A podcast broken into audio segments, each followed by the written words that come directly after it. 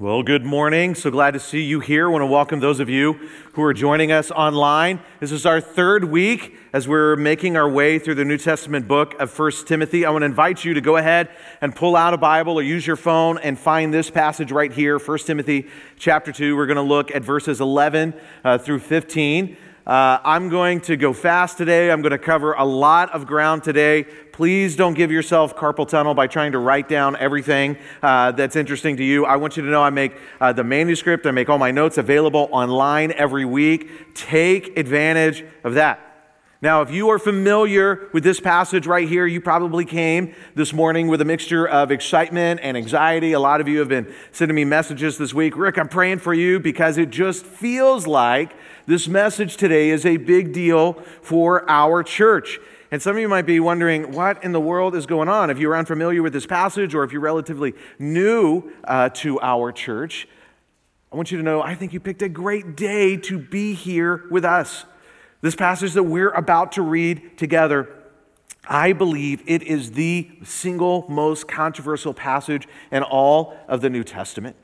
And uh, so, because you're here today, you get to see the kind of church that we are, the kind of church that we want to be.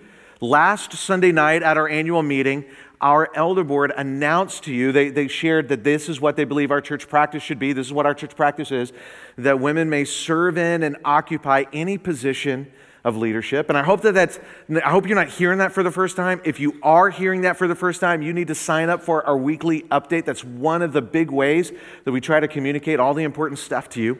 But if you are hearing it for the first time, this is what we're talking about today. And this is what this passage really is about. So let's look at 1 Timothy chapter 2. I'm going to start in verse 11. A woman should learn in quietness and full submission I do not permit a woman to teach or to assume authority over a man. She must be quiet, for Adam was formed first, then Eve. And Adam was not the one deceived. It was the woman who was deceived and became a sinner. But women will be saved through childbearing if they continue in faith, love, and holiness with propriety. Now, there's significant disagreement over what to do with this passage. And there's all kinds of nuance but we can divide the two, uh, two broad groups into this. There's the group that says, because of this passage, there should be restrictions on women when it comes to teaching and exercise authority over men, especially in the church. And then there's another group that reads this passage and they say, you know what? There should not be restrictions on women when it comes to teaching and exercising authority over men in the church. For the majority of my life, for the majority of my career as a pastor, I was in the camp that said there should be. There should be restrictions on women when it comes to teaching and, and exercising authority over men in the church. It's what I was taught. It's what I believed. It's what I taught others to believe. And if I could just be candid with you, if I could just be really honest and vulnerable with you, I never tried to understand the other side's point of view. Whenever this subject came up, I only tried and I always tried to better understand the view that I already had that there should be restrictions on women in teaching and in leadership. It was about seven years ago that I felt like I was infected with a question. Has you, have you ever been grabbed by a question and it's like it burrows its way into your brain and it won't relent until you answer it? This was that question for me. How do I make sense of? How do I make sense of the fact that there are people who love Jesus just as much as I do? Who love and revere God's word just as much as I do? And yet, they believe there should be no restrictions on women, and they believe that women can be leaders and pastors and elders. How do I make sense of that? And so I decided I was going to take a new approach. Instead of making assumptions about them, I wanted to understand what it was that convinced them. And what I discovered is that the affirmative view that women are able to teach and lead equally in the same way as men that it is incredibly old, that it's a historic view within Christian faith, that this view affirming women is actually centuries older than the rise of feminism, and that there are biblical scholars who are brilliant, who love Jesus, who base this view 100% on their understanding of Scripture. They have a biblical case for that. And some of us might be wondering, some of you might be wondering, how can that be? Are you serious? I mean, it just looks so obvious. Paul said a woman should learn in quietness and full submission. I do not permit a woman to teach or to assume authority over a man. She must be quiet. It seems so clear. It just seems open and shut. And if this is all that we had to go on, I don't know that my mind would have ever changed. But this isn't all that we have, is it? Now, one of the things I just want you to know I love about you guys is you guys make it safe. You, all, you guys make it safe for me to be honest and real and vulnerable, even if it gets messy. Are you still down with me being honest and vulnerable, real, even if it gets messy? Okay, all right. You came ready. There are no less than four very clear statements in 1 Timothy chapter 2. Here they are. Men are to pray with hands lifted up. Women are not to have elaborate hairstyles, wear jewelry, or expensive clothes. A woman is not to teach or have authority over man. Women are saved through childbearing. So this is this is my question. Why do we act as, why do we pretend as though there's only one clear statement instead of four? Why do people join churches or leave churches based on just one of these statements instead of all four statements? This first statement right here men are to pray with hands literally lifted up. Now, one of the things that I've noticed in our church and in other churches that I've been to is that men don't do that. Now, that means, yes, I had my eyes open during the prayer. But this is clear, right? Why don't people get animated? Why don't people get excited over the fact that men are not doing this? Men, we got to be honest with ourselves. We are not following what the Bible clearly says to do. So, with all sincerity, this is my question What's the deal with picking and choosing which statements we're going to follow as clear and which clear statements we're going to ignore or explain away? How about this one? Women are not to wear, have elaborate hairstyles and jewelry and expensive clothes. I've noticed some of you ladies have some very lovely hair. You're probably dropping some nice coin on that. There are women wearing jewelry right now, and you have nice clothes. But this is clear, right? Now, this is the one that gets the attention. Women are not to teach or have authority over men. But what about this one? Women are saved through childbearing. Women are saved through giving birth. It's clear, right? Who in here believes that a woman gets to go to heaven based on how many kids she has? Nobody?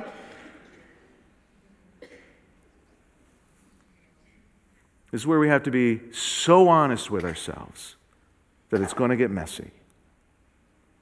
Most people, this is what most people do. They interpret these first two statements culturally and explain them away culturally. They take the third one literally, as though there's no cultural implications whatsoever, and ignore the fourth one altogether. Now, come on. Does that sound right? Does that sound like taking the Bible seriously. One of the things seven years ago when this process began for me, one of the things I had to get honest with about myself is that I was picking and choosing which statements I was treating as clear and which ones I was explaining away. I don't think I was the only one, was I? Instead of picking and choosing which statements we're going to treat as clear and pay attention to, let's take them all seriously. So, this is what we're going to do together this morning. I'm going to share with you some things that helped me. I'm going to share with you some things that challenged me. I'm going to share with you why I changed my thinking and my understanding of this passage. And along the way, there's going to be very, very broad agreement and disagreement in this room. That's okay. That's totally allowed. After this service, you can come up to me. You can say, Pastor Rick, I love you, but I just don't see it like you. I disagree with you. Listen, I'm, I'm trying to launch my third teenager out of the house. I'm used to being disagreed with. All right? That's okay. That's allowed. You don't ever have to fully agree on anything to be fully welcomed and fully wanted here. Think about baptism. Our people in our church, we have all kinds of different views and all kinds of different personal experiences with baptism, don't we? And yet our church has a singular practice, and we all love each other, and we can be unified. Do you know why it's safe to disagree? Because our unity is based on being in Christ, not being in agreement. You know what else is true? God's word is inspired, not our interpretation of it. That means any one of us, at any given time, our understanding, our interpretation could be wrong. Now, believe it or not, it is not my goal today to convince you to see it the way that I see it.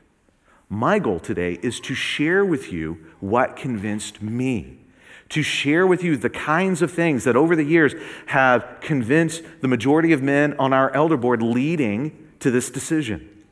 Now, if I could be this bold and I could get us all to agree on one thing, it would be this right here. The people with whom you disagree have biblical reasons for their view, not just one side, both sides.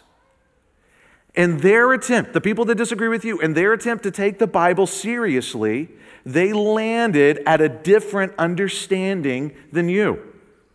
And I'm not trying to imply that all sides are right. That would be incoherent, contradictory nonsense. And yet, and you got to hear me on this, and yet, all sides can be on the right track if everybody is doing their best to understand as best that they can while holding on to each other in love and unity and simultaneously holding on to the interpretation that they think is best. N.T. Wright was a brilliant scholar. Uh, this week I was listening to him talk about this very subject, and he said this Live in such a way that we don't make demands on one another's conscience, but we may make demands on one another's charity. That's good, right? Let's all hold on to one another in love and unity while we also hold on to the interpretation that we think is best. Now, the art and science of interpretation is called hermeneutics. And today is going to feel like hermeneutics 101. And it's going to be fun, it's going to be challenging, but I do think it's going to be helpful for your note taker. Would you write this down? Understanding the text is always possible, but it's not always easy. It's always possible, but it's not always easy. There are factors at play conspiring against you and against me, working against our ability to understand. Here are some of those factors the original language, cultural context, historical context, and literary context. The original language of the New Testament is Koine Greek. There's a little bit that's Aramaic. The rest is Koine Greek. That's not the same as modern Greek. Like if you go to somebody who speaks modern Greek, they're not going to help you. They don't know because Koine Greek is an old, dead language, right? But all of these things right here, all of these factors can be investigated, evaluated, and taken into account so that we can understand the text. But it's not going to happen on accident. It takes purposeful work. And if we don't do the work, we're not going to be able to understand. So let's begin. A woman should learn in quietness and full submission. Guys, it's so easy. It is super duper easy to hear that in our brains is this a woman should be silent as she learns in full submission to a man. But that's not what it says, is it? And it's not what it means. This word quietness right here, it's the same word for quiet that's used in verse 2 of this chapter where it says, Pray for kings and all those in authority over you so that you may live peaceful, quiet lives. It has nothing to do with volume or talking or how much or how quiet you talk, anything like that. It has everything to do with a disposition of peace. And this word submission, it's not about submission necessarily to a person or to a group or a woman, to all men. It is an attitude, it's an internal characteristic. And by the way, Jesus was the perfect model of humble submission. Bill Mounce might be the most trusted scholar. He's among the most trusted Greek scholars in America today. His textbook for Greek grammar is used to teach 90% of Koine Greek students in the U.S. It is the textbook that my professor assigned to me when I was studying Greek in college and seminary. Um, and I just I want to share with you his perspective and just how challenging this is and how he changed his mind even after writing a commentary on this. He says, when talking about women in Ephesian leadership, Paul starts by saying, A woman should learn in quietness and all submissiveness, but submissive to whom? In my commentary, I focus on the object of a woman's submissiveness. Submissive to whom? Submissive to her husband? Submissive to every man? Absolutely not. Robin, my wife, is never required to be submissive to any one man. Submissive to all men? Absolutely not. Submissive to the elders as a group? That was my conclusion. He goes on to say, I was always uncomfortable with that conclusion since it isn't what the text actually says. Maybe what Paul is requiring is a submissive character. Many, if not most, of the other instructions to women have to do with character. And the reason I wanted to share this with you is just to show you how challenging and difficult this passage is. Here's one of the most trusted Greek scholars in America today. It took him 10 years to write a commentary on 1 Timothy. And when he's done, he goes, ah, I think I got it wrong. I think it's just about a submissive character. And one of the reasons I want to share this with you when someone tells you, hey, this is clear, this is straightforward, it's simple, they are not telling you the facts. So, thus far, we're not seeing a difference between men and women.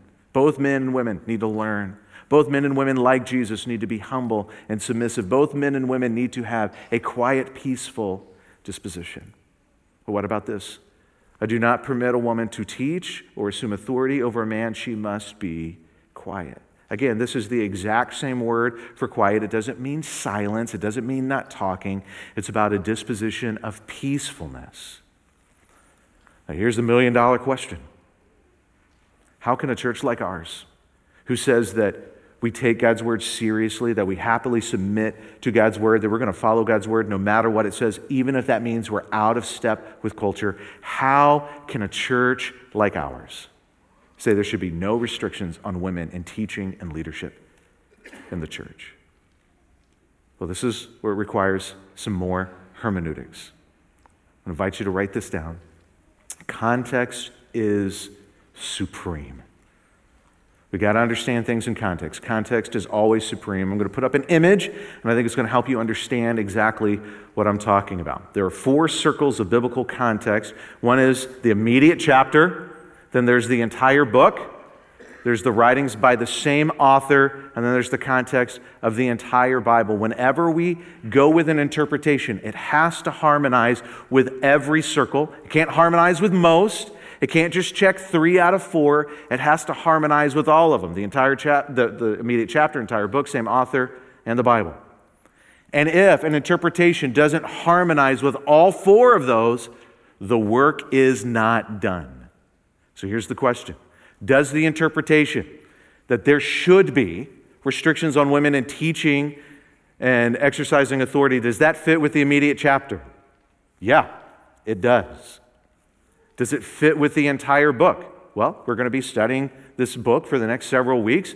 You're going to get to make that decision whether or not you think it fits with the entire book.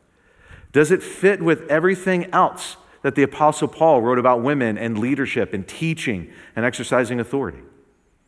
Well, that's a decision that all of us have to make as interpreters. I'm going to share with you some information. You decide. In Acts chapter 18, we meet a couple named Priscilla and Aquila. Priscilla is the wife. Uh, they are leaders in the church. They join Paul in ministry. They travel with him to Corinth.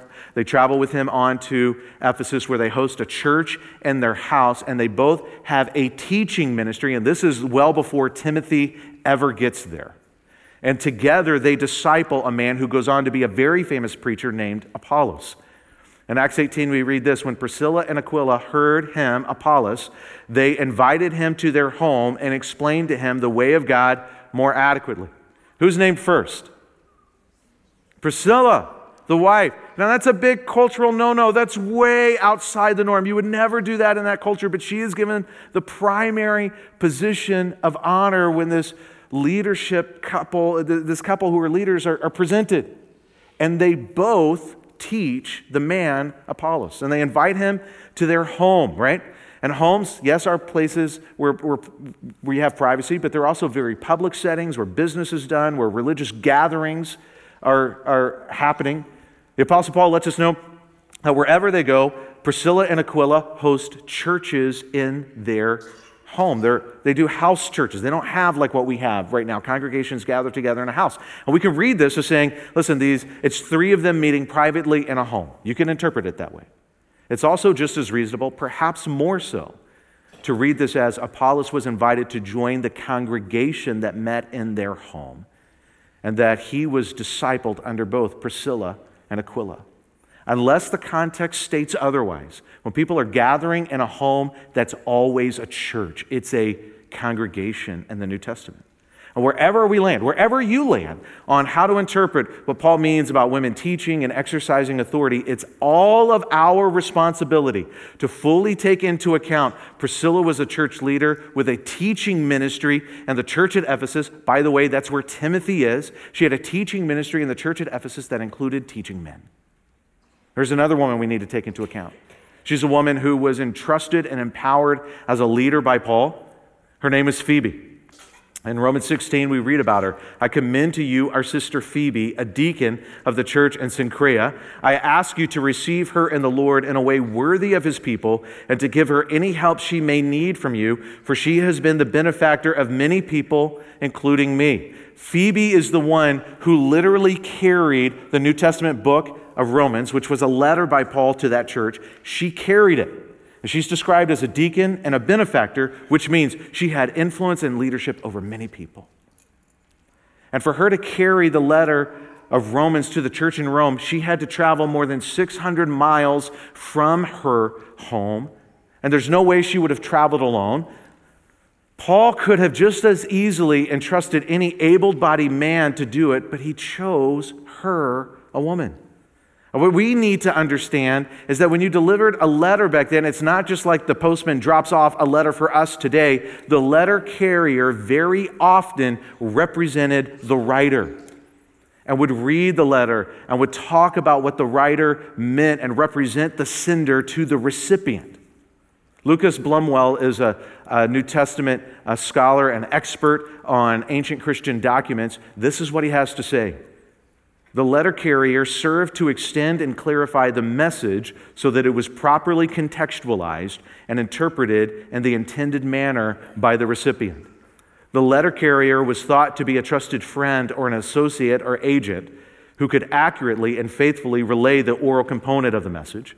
In such cases, it even seems that at times the letter carrier acted not just as an intermediary between the sender and recipient, but that he was invested with authority to carry on and extend the dialogue and in a way vicariously stood in for the sender who could not be physically present. It was expected that the, that the letter carrier would read the letter with all the intonations and inflections as though the writer was there. Do you know what this means? Romans is the longest letter written by Paul. It's the most theologically complex letter written by Paul. It's the most expensive letter written by Paul. And he entrusted it to a woman. And we weren't there, so we don't know with 100% certainty. But the facts of history tell us what is most likely is she is the one who read it, who answered questions about it, and explained it to the recipients who were hearing it for the very first time. Wherever you land on your interpretation of what Paul meant by women teaching and exercising authority, it's all of our responsibility to take fully into account how he, Paul, entrusted and empowered Phoebe as a leader, and she very likely is the first person to ever teach in a church the New Testament book of Romans. I also need to see something like this 1 Corinthians 11, women, this is according to Paul, are expected to pray and prophesy in a church. Go and read it. Now, don't get distracted by the head covering stuff, focus on what's clear. Paul expected women to prophesy in a church. And with that in mind, read 1 Corinthians 14 31. For you can all prophesy in turn so that everyone may be what? What's this word? Instructed and encouraged. The purpose of prophecy is instruction. Now, there, with this passage, if you're familiar with it, there's all kinds of questions and things we need to talk about, which I don't have time right now. So let's just focus on what's clear. Paul expected women to prophesy in the church, and the purpose of prophecy is instruction, which means teaching. Wherever you land, Wherever you land on your interpretation of what Paul meant about women teaching and exercising authority, it's all of our responsibility to fully take into account that he expected women to prophesy in the church where there are men for the purpose of teaching. There's one more thing I want us to see. 1 Corinthians 16 says this You know that the household of Stephanas were the first converts in Achaia, and they have devoted themselves to the service of the Lord's people. I urge you, brothers and sisters, to submit to such people and to everyone who joins in the Lord's work and labors at it. In the same way that it was appropriate to submit to a leadership of a man like Stephanas, one of the earliest converts, who's now leading in the church, Paul said, I want all of you to submit to everyone who works and labors in ministry just like Stephanas is doing. Now, the cool thing is, we don't have to guess. We don't have to wonder who did Paul consider workers who labor in ministry? Because he tells us. He tells us in many places in the New Testament. Here are some Priscilla, Aquila, Mary, Andronicus, Junia, Urbanus, Tryphena, Tryphosa, Persis, and Timothy. Now, I highlighted the names of women. Paul said to submit to all who work and labor in ministry. So, what does this mean if we're taking Paul seriously on this? Paul urged all believers to submit to all co workers who labor in ministry. Whoever Paul identifies as a co worker who labors in ministry should be submitted to by all believers. Paul identified numerous women as co workers who labor in ministry. Paul urged that all believers, therefore, submit to numerous women who labor in ministry. Therefore, Paul urged men to submit to women who labor in ministry. Wherever you land on your understanding of what Paul meant by women teaching and exercising authority, it's all of our responsibility to fully take into account that Paul urged all believers, men included, to submit to all who work and labor in ministry, women included. Now, if you're feeling confused right now, that's okay. If you're feeling like, I feel like Paul's kind of contradicting himself, I think the New Testament contradicts itself, I can understand why you would think that. I don't think that's the case. I don't think it is contradictory. And this is, this is where hermeneutics really helps. We always interpret the unclear in light of the clear. When something is unclear or confusing and we don't know how to fit it in, we interpret it in light of the clear. This is the decision, this is the judgment call that all of you have to make as you interpret. Which is more clear? I don't expect you to be able to read all of this from your seat, but you can see it online on the notes. There's all the things that we just covered. Is that more clear? Or is this verse more clear? Should we read this in light of this or this in light of that? That's the decision. That's the judgment call you have to make. And I'm not going to tell you what to think. I will tell you what I think. I will tell you about the way of thinking that's influenced and led our elder board to make the decision that they did. And it's that this is more clear than this. And that this verse should be read in light of all of this, not ignoring all of this. You know what? I could be wrong. We could be wrong. You could be wrong. At the very least, I hope it's a comfort to you to know that we're not asking anybody to take any part of the Bible less seriously. Just the opposite. It is our hope that every single one of us will take all of it with the utmost seriousness. I do not permit a woman to teach or to assume authority over a man. She must be quiet. In Greek, it literally reads like this. It sounds like this I am not permitting a woman to teach or to assume authority over a man. It's not a command, it's simply a declarative of what Paul is not currently permitting. And if Paul is just simply talking about teaching and the normal exercise of authority, we have a question to ask Is that restriction permanent or is it temporary? That's an interpretive decision that every single one of you, every single one of us has to make. If he's just talking about simple teaching and the normal exercise of authority, is it permanent or is it temporary? If that's what he's talking about, I think it's temporary, and this is why. False teaching was running rampant in the church at Ephesus. People, especially women, had not been taught the gospel. Men were fighting in the church, and women who hadn't yet learned the gospel were using their status to impose themselves as leaders. And instead, the solution was women need equal access to education as the man so that they can learn first, because learning always needs to come before any kind of leading. This is not going to be the only time we see this. We're going to see this again next week when we move into chapter 3 and we look at qualifications for elders and leaders. And one of the things Paul says is an elder should not be a new convert because they might become prideful. What they need to do is truly learn humility. Learning always comes before leading. I do not permit a woman to teach or to assume authority over a man. She must be quiet.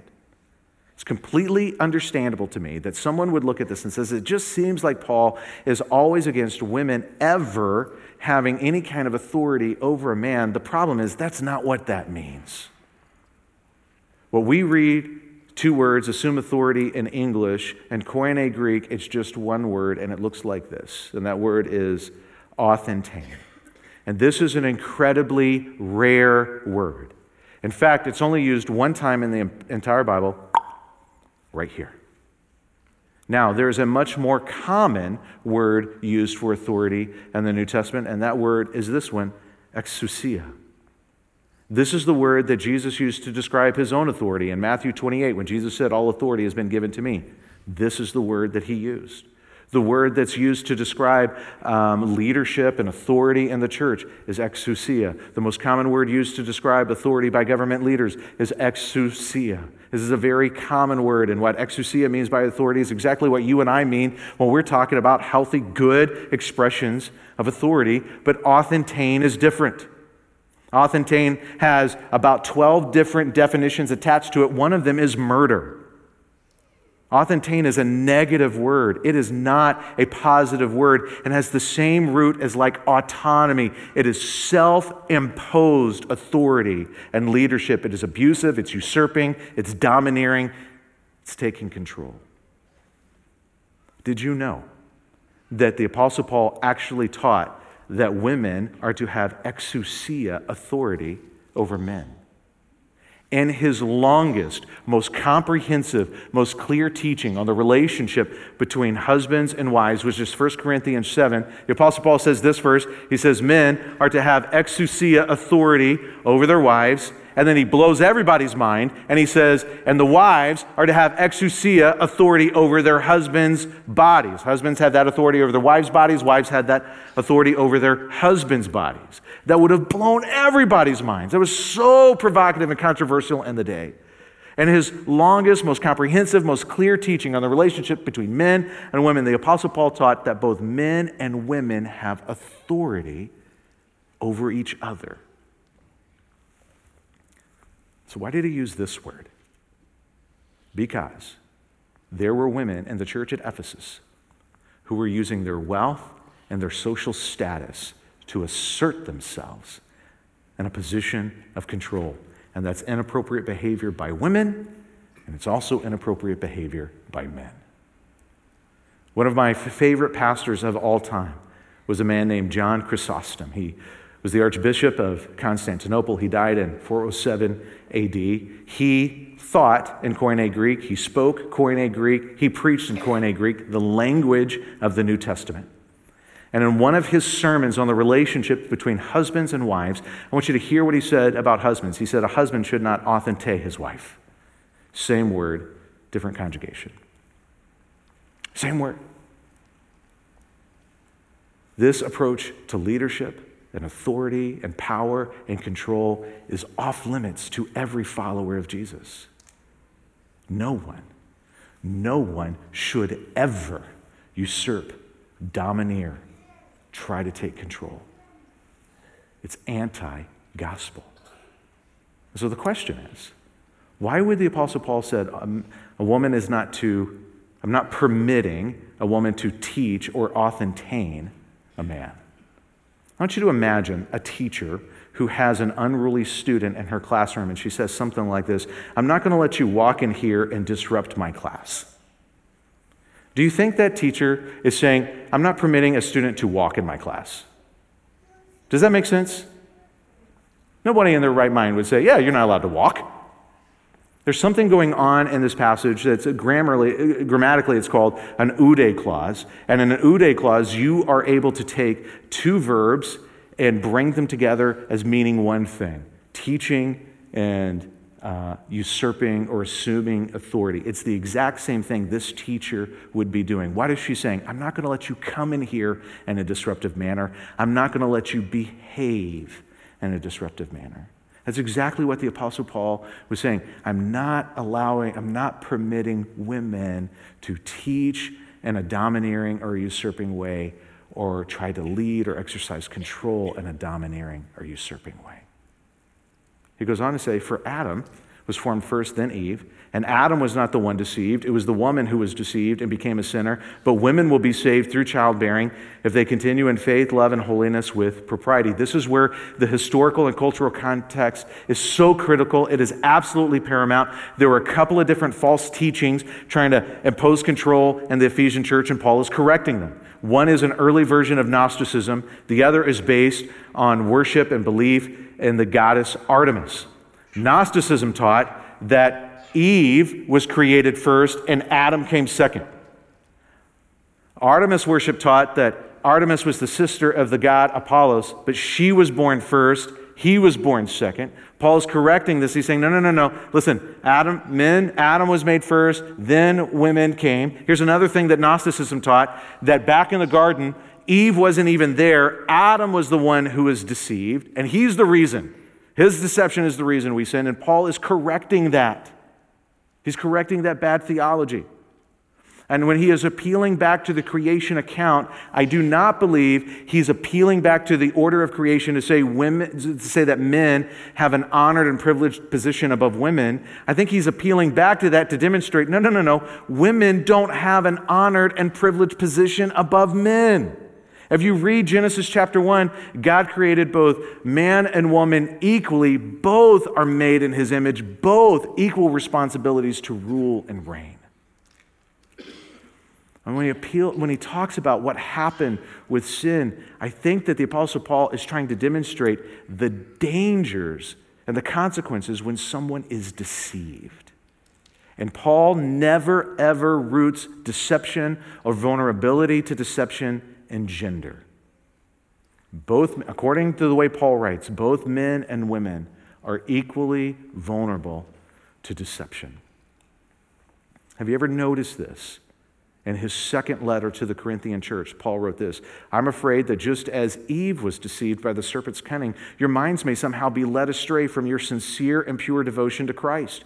He then goes on to say, For if someone comes to you and preaches a Jesus other than the Jesus we preached, or if you receive a different spirit than the spirit you received, or a different gospel than the one you accepted, you put up with it easily enough. You guys don't have any discernment. You keep letting yourself get deceived. And this was not written to just the ladies, this was to the whole church at Corinth.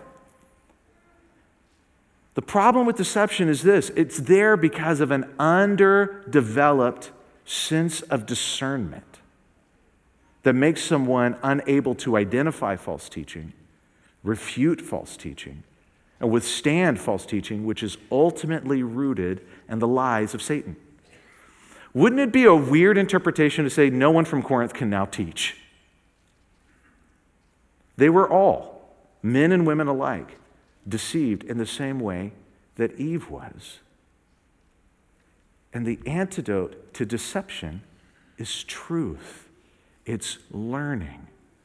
So that's why Paul said this to Timothy Eve was insufficiently prepared to resist the lies of Satan. Eve was deceived and then sinned. Therefore, all believers, and in this case, women especially, need to be educated. They need equal access to education as the men, or they will be vulnerable to deception like Eve. 1 Timothy in general, in chapter 2 in particular, is not about gender roles, it's about the difference between truth and lies and what you need to be able to withstand deception, which is to know the truth. First, learn, Leading comes after that. What about this last sentence? Women will be saved through childbearing. And I think we all know that giving birth has been a very dangerous thing for women for most of human history. Childbirth is very painful. Obviously, I don't know from experience. I've never given birth. I have had a cold, so I could probably relate.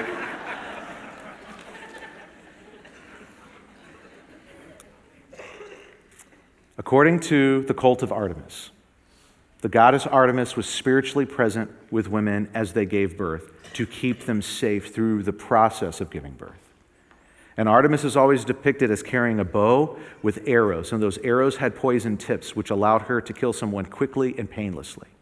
And the belief was she was spiritually present, and if a woman was going to die in childbirth, instead of letting her suffer and anguish for a long period of time, it was believed that Artemis would euthanize her. She was ferociously adored and revered by the people of Ephesus. I want you to imagine with me. As a young woman, a young expectant mom, she's in the church at Ephesus. She's a brand new believer. She was raised in the cult of Artemis. She's afraid of what's going to happen when she goes through the process of giving birth. And of course, she's praying to Jesus. Do you think it's possible that she, just to hedge her bets to make sure everything's okay, that she prays to Artemis too? Of course, we do that kind of thing all the time. Do we trust Jesus? Yeah, we trust him. Sometimes we trust our money. Do we trust Jesus? Yeah. Sometimes we trust politics. Do we trust Jesus? Absolutely. But sometimes we really trust being in control. This statement does not mean that a woman is more acceptable or worthy of entering heaven if she has children and stays holy enough. This was an urgent and beautiful promise to expectant moms. You're not saved because you give birth. But no matter what happens, whether you live or whether you die, you are safe in Jesus because of what he has done for you, and you have trusted in him.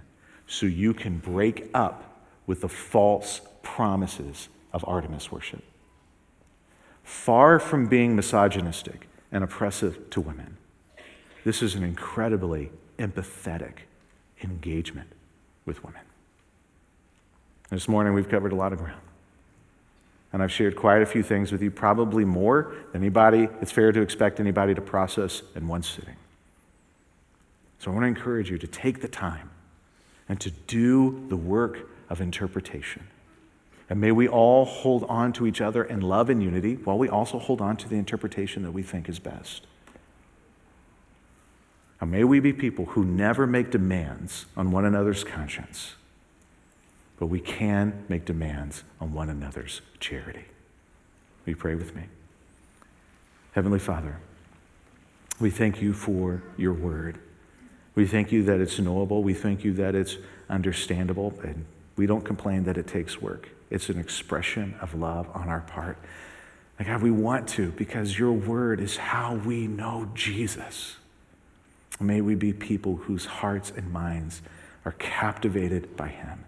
God, may we never tire of reading and studying and digging in and happily submitting to what we understand to be true. And it's in the name of Jesus we pray. Amen.